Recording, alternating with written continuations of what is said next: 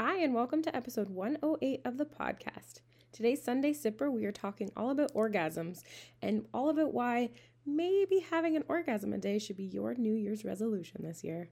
Enjoy!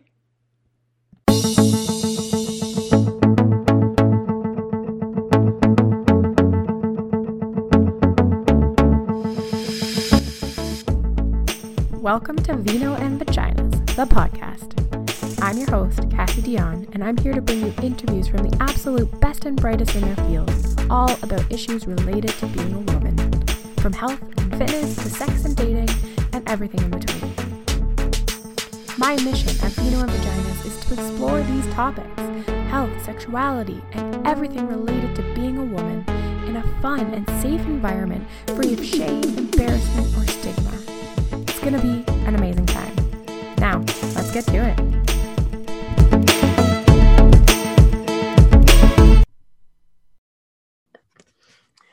Happy New Year, everybody, and welcome to the first Sunday Sipper of, well, 2021. So, Linz is back with us, and we are excited to, well, start 2021 off with a bang, right? Oh, yes. and the reason we're starting off that way is because today's topic is orgasms. It's something that Lindsay and I have been talking about a lot, and we wanted to do a podcast episode on, but we were thinking, do people actually know what the heck an orgasm is? And I don't know if you did this, Linz, but I did a little random poll and I asked a few of my friends. And the truth is, yeah, nobody, nobody really could tell you what the heck it is. No, no, I And- found the same results. Yeah. And so we decided we needed to do an episode on this. We needed to talk about what the heck it is, what maybe some cool stats, and go from there. So let's jump right into it then. And Lindsay, what exactly is an orgasm? Tell us. Well, it turns out that we aren't all just missing the memo, that there actually isn't a universally accepted definition or explanation of an orgasm. uh, because different disciplines consider it a different thing. So, for example, the medical world considers it a physical change of state, whereas the psychology discipline considers it a cognitive or emotional change of state. That's really interesting. And I mean, to me, it seems pretty obvious that it's probably a combination of those two factors. So it's surprising that maybe those two disciplines haven't talked and, and reached a, a you know a conclusion that they're both happy with. Yeah, I think maybe that's why so much of the research is a little wishy washy because when you get into it, it definitely is a combination of things, but everybody tries to look at each factor so individually. Mhm. I, I hope in the future we kind of broaden that that definition and maybe find something that uh, you know makes sense to everybody. Okay, so we don't exactly know what it is, but do we know what happens when a woman or man has an orgasm? We do. There are a few different models that are accepted as to sort of the stages of orgasm, but one of the most documented is by a woman named Betty Dodson, and she is pretty popular and well known in the sexology world. So she defines it as four different stages, both for men and women. The stages are slightly different between men and women, but for our purposes, we're going to focus on the women Perfect. first stage is excitement. So, this is when you're stimulated either physically or psychologically, and blood vessels in your genital area dilate, increasing the blood supply, and it causes your vulva to swell, fluid to pass through the vaginal walls, um, which essentially is what makes you wet. Um, and then internally, the top of the vagina starts to expand. okay. It's also where you notice your heart rate quickening, you're breathing a little heavier, uh, blood pressure rises, and you can start to feel a little bit flushed. Okay. So basically, when people are starting to feel a little turned on. Exactly. Okay. Then there's the plateau phase, which kind of sounds like things level off and it's uh, very anticlimactic. But this is basically just where the blood flow issue starts to plateau. Um, so, as blood flow to the opening of the vagina reaches its limit, it starts to firm up. Breasts can increase in size by as much as 25%. Whoa. I know. And the clitoris pulls back against the pubic bone, seemingly disappearing, which might explain why so many men have such a difficult time finding it. Sorry, well played, Lindsay. Um, So then the third stage is the actual orgasm. So this is where the genital muscles, including the uterus and the actual opening of the vagina, experience rhythmic contractions of around 0.8 seconds apart. The female orgasm lasts a lot longer than men. So ours is an average from 13 to 51 seconds. And I mm-hmm. believe men is somewhere around like 7 to 11 seconds. It's quite low. And unlike men, women don't have a refractory period. So that's kind of the recovery period where you can't have another orgasm, um, which men experience, but women, most women at least, can experience another orgasm right away if they're stimulated again. Oh. And then after the big O is the resolution. So this is where your body gradually returns to its former state, swelling reduces, your breathing and your pulse slow down, um, and you usually start to feel a little bit tired. Yeah, that's really interesting. So the four stages. And one thing you said that I actually want to kind of touch back on. So you were talking about the actual orgasm part being the muscles, including the uterus and introitus and everything, were experiencing rhythmic contractions at 0.8 seconds apart. Mm-hmm. And that just I remember we were talking about something similar in terms of time frame before and the instructor at this course I was at is take out your timer, okay, and press start and stop as quickly as you possibly can, right? And no matter how quickly you can go, it's almost impossible to get it like 0.8 seconds or or mm-hmm. less than that. And so it's actually really cool because if you see if you try that, you'll see how quick 0.8 seconds is. And so that's obviously quite a few contractions at a very quick pace. Are you trying it right now? Yeah, I'm trying it right now. And I definitely can you get like how quick can you be? Point one. right. it, yeah. It's really hard. And I don't remember what we were talking about, but it's such a fun little game because it's really hard to work quickly. So that like that's pretty darn quick in terms of uh, contractions. Yeah. Yeah. Okay, so we know we don't know exactly the definition of the orgasm, but we know what happens in our body when when we have one. Now, is it a standard organi- or, organism? Isn't it organism? is it? is it no, it is rarely organized. Do we have like a standard type of orgasm? Are there different types we can experience? Is it true that women can have multiple organ- organisms? I really want to stick with that. um, multiple organ or orgasms. Let us know. You can tell you're in work mode today. You're very organized. um, yeah, so there are actually different types of orgasms. And again, there are a few different theories on these, but the most generally accepted types, um, there are about four or five. So there is a combination or blended orgasm. And this is a variety of different orgasmic experiences blended together. Okay. This is considered your most common orgasm. So, the variety of different experiences is sort of the sensory, the true genital stimulation, any emotional change, um, emotional experience, your environment, all of those things put together. So, I think that would probably, yeah, be the one that's most commonly experienced. It is very true that some lucky women can have multiple orgasms. Mm-hmm. And uh, the definition of that is just a series of orgasms over a short period of time. So that's where um, we go back to that not having a refractory period thing comes in. There are pressure orgasms, and these are the ones that arise from indirect stimulation or applied pressure. Um, so I think most of us would know this as like a dry humping orgasm. um, or if we want to make it a little bit weird after that comment, it's often what you see kids doing, um, where they're sort of like, you know, crossing their legs, putting a hand between their legs, not really understanding, but they know it feels good. Okay. Then there are relaxation orgasms. And these are orgasms that are derived from deep relaxation during sexual stimulation. So, if you've ever heard of sort of the tantric world of um, sex and stimulation, that is often the type that they're experiencing there, almost like a meditative state um, with sexual stimulation.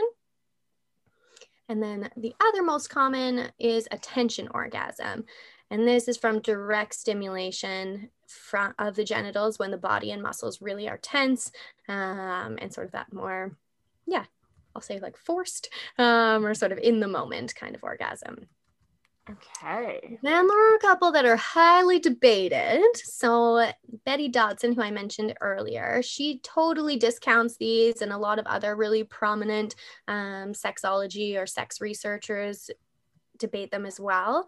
But the infamous G spot orgasm. So, that's an orgasm resulting from stimulation of an erotic zone during penetrative intercourse. Um, and anecdotally, women report these, women and men, I suppose, report these to feel totally different um, than your tension or your combination orgasm. But again, not shown in research. The other kind is a fantasy orgasm. So, this is something coming from mental stimulation alone. So, that could be um, sort of like a dream situation or a little bit of that deep meditative state, but there's no actual physical stimulation with that one. And again, not shown in the research, but anecdotally is talked about a lot. Yeah. So it seems like the types are more based on how the orgasm is actually achieved, but the phases follow the same kind of four steps. Exactly. Interesting. Yeah. And I think obviously this is something we can get into in, an, in another podcast but i think going into those controversial ones might be a fun topic down the road mm-hmm. and see kind of points for and against right And that would be a very fun survey okay stay tuned you guys okay and the one thing I think we saw when doing research about orgasms a little bit more, you know, specifically, is there are tons and tons and tons of health benefits to having them, right? So it's not even that it's just something that feels good in the moment. There are reasons that you should have orgasms to better your health.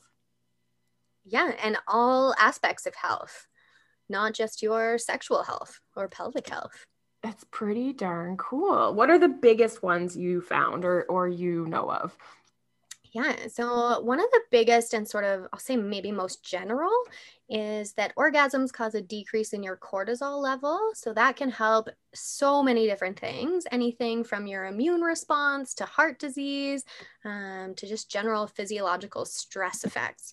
Mm-hmm. And even like talking as a physio, even your musculoskeletal health, right? He- like headaches, tension, all of that stuff comes down to it. So, mm. It can also help regulate your menstrual cycle. It even might have anti-aging benefits.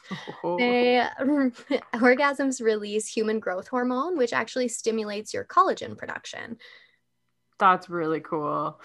And I mean, can we start marketing that? Do you think that would work for? it's worth a try. and they actually, if nothing else. Exactly. So that's worst case scenario. You got some happy people. And we were looking at a, a one study that actually showed sexual dissatisfaction was found to be a huge risk factor for myocardial infarction, so heart attack. Mm-hmm. And this was done specifically on women. And what they found it was interesting what they found. They found that premature ejaculation and impotence in their husband was one of the major underlying factors. So if this was, you know, going on in their relationship and and we don't know if they talked about we don't know all the other variables, but their sexual dissatisfaction actually was a huge risk factor for heart attack. Which seems so crazy. So crazy. But it just speaks to why sexual health is so important and talking about things with your partner and if you're dissatisfied not just bottling it up because obviously that's having negative effects on your cortisol and your health Exactly. It's not a good sex life and orgasms aren't just a luxury. It's actually a very important part of our health. Oh, huge. They even found men who ejaculate 21 times a month have a 50% lower mortality rate than men who only ejaculate four to seven times a month. Like that is a big difference. And that was across all mortality um, risk factors. So that wasn't just heart disease, that wasn't just any one specific thing, that was in general. That's huge. Very, that very significant. So huge. I feel like this is something more people need to know about. Yeah even the LV site, which I know you often refer people to, um, they refer to orgasms as nature's Xanax, which I, I think that's a perfect love. statement. really? I mean, when we're talking about all these benefits, it makes sense that that's what they would call it. I'm going to start using that.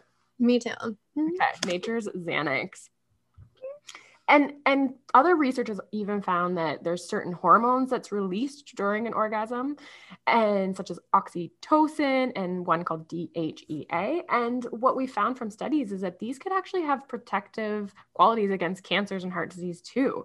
So this can happen for both male and female orgasms and it can work as a you know protect us against cancer but also work as a relaxant. So again if that cortisol is high if you're feeling stressed these are more and more reasons to have an orgasm. And that doesn't have to be an orgasm with your partner, right? So there are ways to have an orgasm without. So solo play definitely is just as good when it comes to this stuff. Yeah, I think that's a really important thing to mention because none of this research is talking about just the sexual acts. It's talking very specifically about orgasms. Um, and I think we can all sympathize or understand that if you're feeling really stressed and you're feeling all of that, then sometimes sex with your partner, if it's sort of a strained thing, is not your go to. Um, but you can still get all of these benefits without having to go there.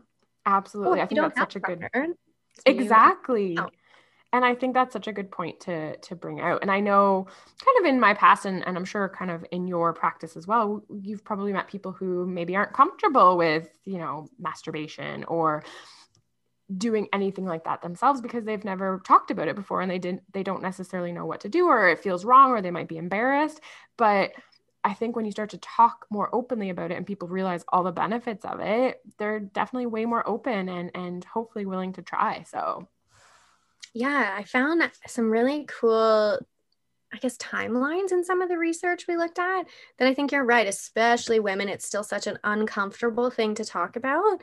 But then we came across some of these studies that were like 80 year longitudinal studies. So 80 years ago, women were talking to researchers about their orgasms and sex life. And it still is not an open, easy thing for us to talk about. I know. How is that even possible? Uh, have you, Lindsay, heard of the company OMG? Yes. Yes. OMG, yes, I have. Oh my g right? So this is we're not sponsored by them. This is not a plug or anything but this is just an amazing company and it's basically educating women on how to understand their body and and work both with a partner or solo and basically teach your teach different people different ways to orgasm and different ways to um, enjoy themselves or their partner sexually. And so i think it's really cool that this stuff is starting to come to light and i really hope more people listen or pay attention or or go to these resources.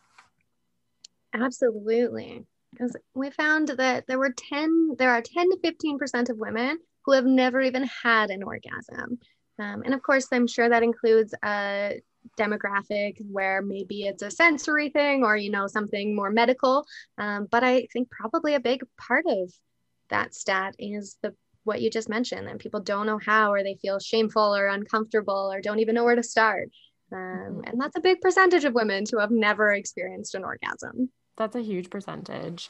And speaking of women who experience orgasms, I know a lot of the times we talk about in practice or in our social life having an orgasm during vaginal intercourse, right? So that's penetrative intercourse.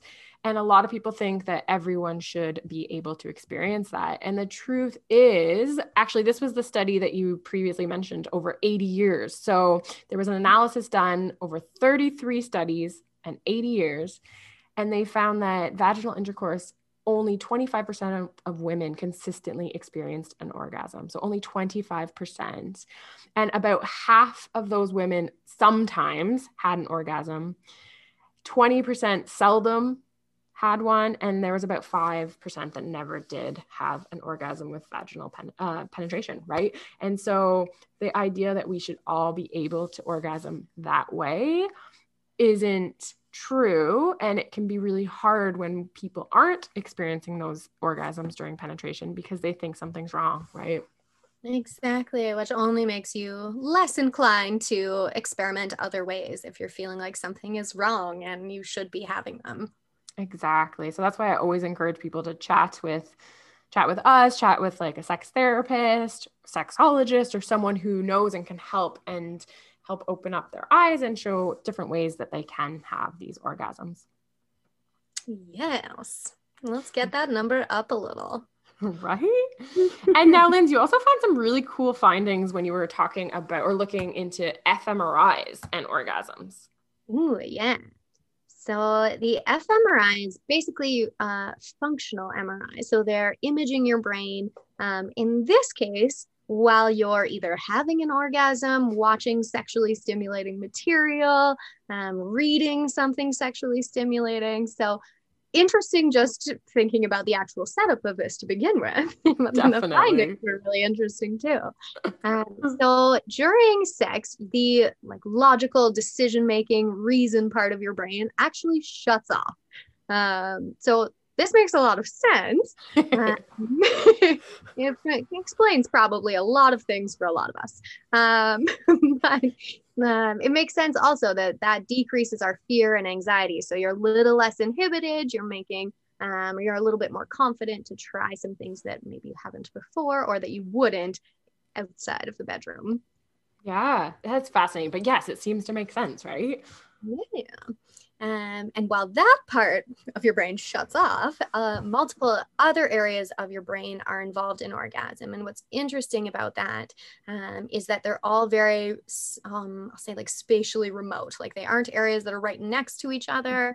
You've got areas that are deep in the brain, then you've got an actual sensory cortex associated with your genitals, then a motor um, aspect to it as well.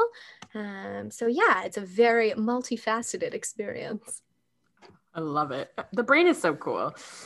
It is so fascinating. I'll try to find one of the images and, and of this fMRI and the lit, lit up areas and then post it on our, our Instagram.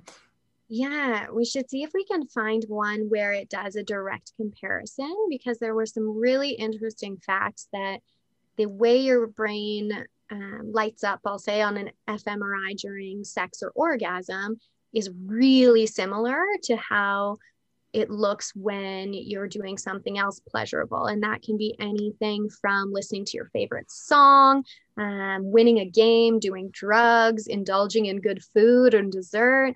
Uh, so many different pleasurable experiences are experienced kind of the same way in our brain. That's so cool. Yeah, we will definitely look for that and try to post it. the other thing that sex does to our brain is actually decreases some of our pain receptors and pain sensitivity. And it's not fully understood exactly what that relationship is, but it's hypothesized that this is the reason that some people experience pleasure from pain. Interesting. And this reminds me, I feel like I just binged over the holidays Grey's Anatomy. So a Grey's Anatomy episode is like coming to my mind. But it was this guy that was allergic to almost all pain meds. And so the neurosurgeon suggested or neur- neurologist suggested that they he watch porn essentially for um, pain reduction. And obviously, I am not advocating that, and I'm not sure if that is even a thing, and we've not researched it, but it was probably based on this idea yeah, it's worth an experiment. Interesting. Next time you have a headache, give it a try. All right, Linz, I'll listen to right. you. uh, the other little fun fact I found is that our brains can actually remap our sexual pathways following an injury or a loss of sensation to the genitals so, for example, after a spinal cord injury, people can still reach orgasm through touch of the skin or nipples. And depending on the type and area of the spinal cord injury, that area of sensation or way that you stimulate the area might all be different.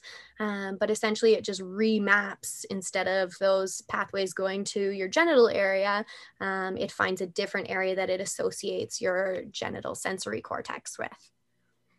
Again, brain, so cool. I know. That's so, so cool. Smart. So smart. Any other cool kind of like tips or or or theories or anything that you came across? Yeah, there's one that is quite funny actually. There's a theory that orgasms are what trick us into procreating. oh my gosh, yes. I mean, think about it. The process of carrying and hmm. birthing a child is not exactly easy and doesn't come without risks to the mother herself. So it's thought that those few seconds of pleasure are a reward for sex, and that's what keeps us coming back as a way to prevent the human species from dying out. oh my gosh. I have to ask, where is this theory from? Like, is it from site? Like, what? Like, just do you even know? it is definitely more from the psychology world. um, and it sort of is linked to um, a very physiological effect. So, the release of oxytocin and dopamine. It lasts longer or it releases longer in women than men after sex or orgasm, I should say. Um, and so those are the chemicals that make you feel affection and connection. Um, and yes, they're released longer following orgasm. So I think that's where that theory comes from is that there must be a reason that women experience that release longer. And it must be to remind them that it is worth it right? Well, because oxytocin and prolactin, like those are released also during breastfeeding. And the one of not the reason, but part of that allows women to have that really great sense of connection and affection towards their child. And so it tends to be a big part of that. So it's interesting that it's also released longer in orgasm for women. Yeah. And the specific to dopamine, it is actually um, a chemical that helps with motivation. And when I say motivation, it's kind of like our evolutionary motivation. So, food, sex, water, that kind of thing. Um, and it is released in huge amounts during orgasm, which makes us take notice of the things like food and sex. And we, I'll say subconsciously, maybe we learn how to get more of them or we pay attention to how to get more of them because they're considered such an essential thing for our survival. Oh, I love it. I mean, I learned something today about orgasms. I learned so many things. It's quite fascinating. And I think most of our listeners are going to be encouraged hopefully to maybe start like i said 2021 off with a with a bang or you know two or three. Exactly. Forget all those resolutions like i'm going to the gym. Make yourselves a pact to dedicate your orgasms to your health. Daily should, orgasms that's what i was just gonna say. We should have resolutions for orgasms. So yeah. next time someone asks me and i hope you know, whoever it is, like I'm excited for this moment. What's your New Year's resolution? And it's going to be to have at least one orgasm a day. That's such a good resolution. And think of how many ways it's going to make impact your life, right? your health. Okay, on next episode, I will update you on how that conversation goes. Let's hope it's not a random older gentleman at the bank, but if it is, well, like, I really hope it is. I look forward to that conversation. oh my Please gosh. try and record the facial expressions you get in return. Oh my gosh, yes. I feel like that's maybe not allowed, but but we'll see. I will definitely at least tell you what happens. Okay, good. I can't wait to hear it. Oh, thank you, Lindsay, for kind of updating us and telling us exactly what the heck an orgasm is, what happens, and all of these amazing facts about it. Like I said, I hope people are excited, you know, excited to spend the rest of 2021 enjoying many and hopefully multiple orgasms. Yes, enjoy them. Awesome. Thanks, guys, and we'll chat with you soon. Bye. Bye.